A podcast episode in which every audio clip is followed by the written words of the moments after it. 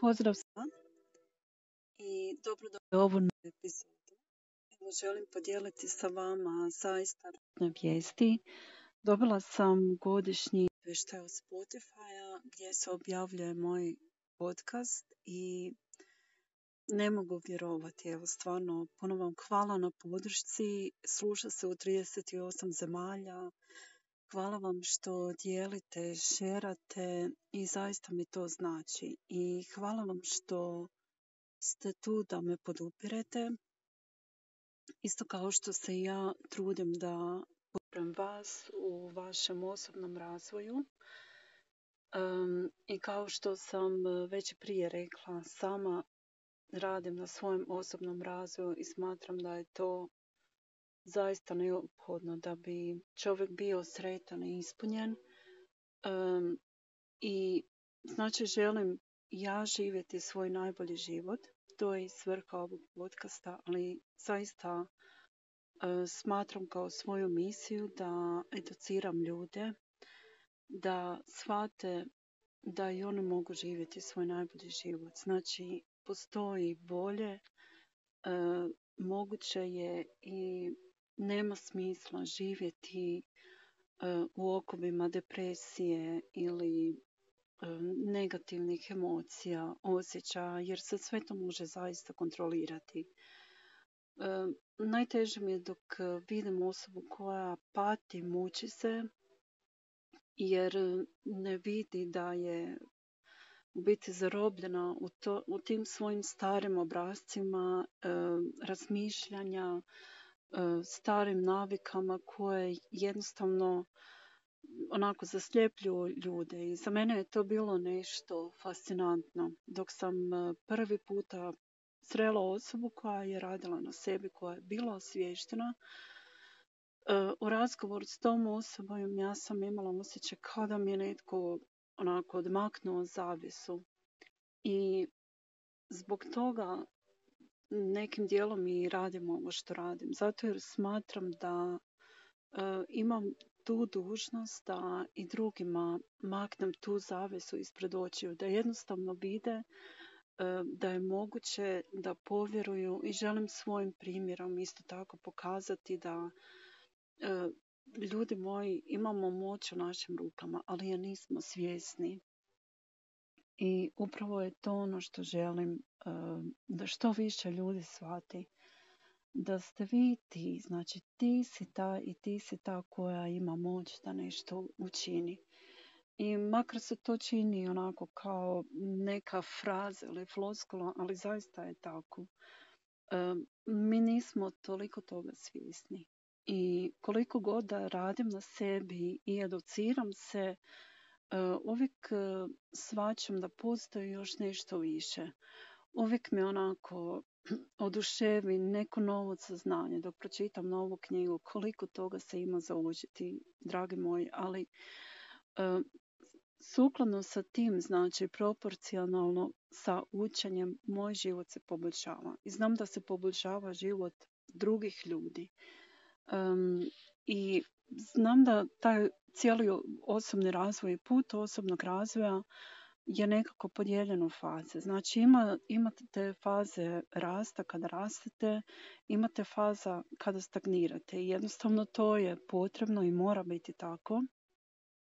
Nema ništa loše niti sa povremenom stagnacijom jer onda u biti imamo pravo i e, priliku da primijenimo ono što je naučeno, a to je jako važno da bi se napredovalo. Znači, imate onu fazu kada uh, apsorbirate znanje, educirate se i onda nekako dostignete točku kad više jednostavno nemate kapacitet, stalno čitate, učite, bla bla.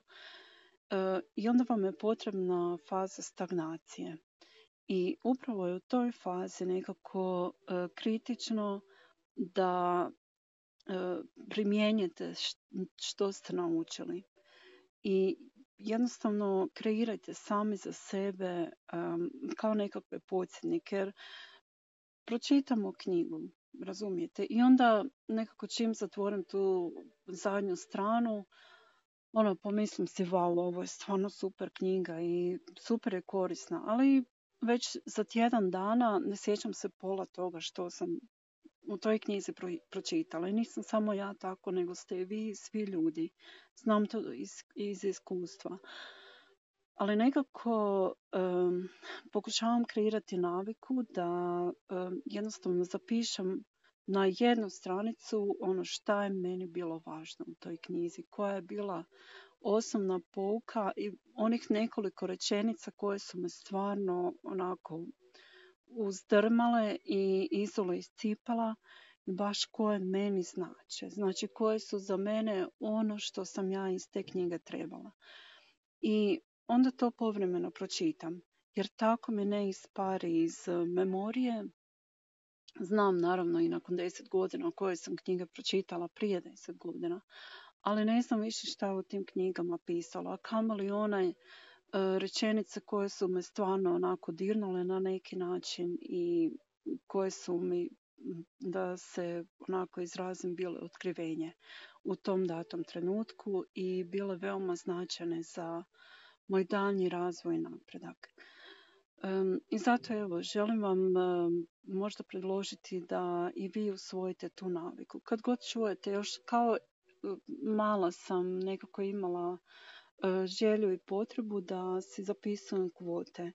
To mi je bilo super, ono, stvarno motivirajuće. Kad sam god e, čula na nekom filmu ili na radio, bilo gdje, e, neku rečenicu koja mi je onako baš služila i koja mi je bila wow, ono, netko je to sasvim odlučno sročio i pokušala sam opamtiti, onda sam se to i zapisala tako da sam od mladih nogu nekako stekla tu naviku. E, I zaista je veoma važno znači da imate neku bilježnicu ili noces preodređeno samo za to, jednostavno si zapisujte. I onda dok imate vremena, onako skuhajte si čaj, kavu, šta, ga, šta god volite i prođite kroz to, samo prolistajte. Mislim da je to veoma dragocjeno i podsjetit će vas možda na neke stvari koje ste već onako možda i zaboravili. A, I pomoći će vam da ostanete fokusirani na vaš cilj prema kojem idete, da shvatite što vam je u tom datom trenutku bilo važno i što vas je oduševljavalo, što vas je inspiriralo jer ponekad, e, pogotovo u tim fazama stagnacije, imamo potrebe da se na taj način podsjetimo. Ono koji je naš kursor i to nam je odlična prilika da onako sami sebe preispitamo i testiramo. Isto tako i znanje. Jer znanje nema nikakvu moć ako ga ne primjenjujemo. Znači, uzalud nekom doktoru svo znanje e, koje je skupio tijekom studiranja ili prakse ako ga ne primjenjuje. Isto je tako sa svim drugim u životu u biti, jel? E, bilo da imate znanje kuhanja, ne koristite ga, znači bit ćete gladni vi i vaša familija. I to stvarno nema smisla. Ovo znanje e, kojem se ja posvećujem i zaista lažem mnogo energije je e, nekakvo duhovno znanje i životno znanje.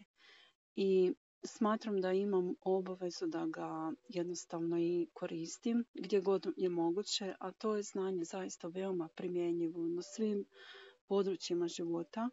Isto tako da ga dijelim sa drugim ljudima jer e, postoji izraka da se znanje najbolje stječe i obnavlja onda kada se dijeli. I imala sam ja faza i trenutaka kada sam mislila da ne znam dovoljno, da nisam kompetentna, da sam onako možda još, da nisam uopće spremna da se bacim u bilo kakvu edukaciju drugih ljudi i da pokušavam dijeliti svoje stanje, ali sam mislila da ga nemam dovoljno. Ali Evo, upravo sam se uvjerila u tu rečenicu, e, znači da znanje tek kada se dijeli, da ga onda stječete i to vam je stvarno istina. I želim i vas isto potaknuti. znam da brinete za ljude koje volite i za svoje najdraže i upravo tu imate priliku primijeniti onako sa ljubavi e, i poštovanjem ono što ste do sada već naučili i kroz knjige i kroz e, e, bilo koje edukacije da ste išli, možda i kroz ovaj podcast, osobna iskustva, jer je to jako, jako važno. I mi smo ponekad generalno gledajući skloni misliti, ma ono, svi to znaju ako ja znam, vjerojatno zna i većina ljudi i nema potrebe za diskusijom. Ali shvatila sam da nije baš tako. jer nekad me zaista onako iznenadi dok čujem diskus, diskusiju, na primjer promatram ili slušam sa strane i onda krene tema neka za koju ja mislim da su svi znali. I onda shvatim da u biti ljudi imaju različite perspektive, različita iskustva e, samim time i različita saznanja u raznim stvarima. I zaista postoji potreba da izrazimo svoje mišljenje, da dijelimo ono što znamo, jer je to veoma važno i može značiti e, ljudima oko nas. A najviše onima koje najviše volimo i do kojih nam je najviše stalo. I zato se upravo trudim prenositi to na svoju djecu, jer ko će ako neću ja? Znači ja sam ta odgovorna uz mojeg muža naravno, da ih naučim sve što mogu i sve što e, im može služiti u njihovom životu. Jer sad su mladi i imam jednostavno tu obavezu i e, naravno ako neću to sad učiniti i svakim danom dati najviše moguće, kad ću onda, jel? I zaista, kad sam već spomenula djecu, nije dovoljno samo pružiti ono osnovno materijalno, znači krov nad glavom,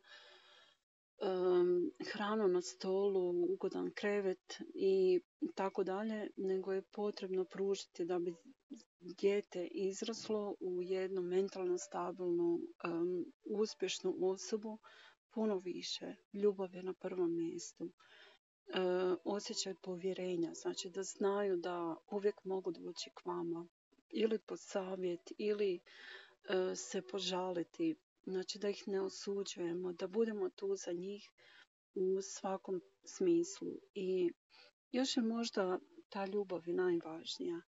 Jer e, uz ljubav nekako ide mnogo tih stvari koje, koje se ne mogu kupiti novcem.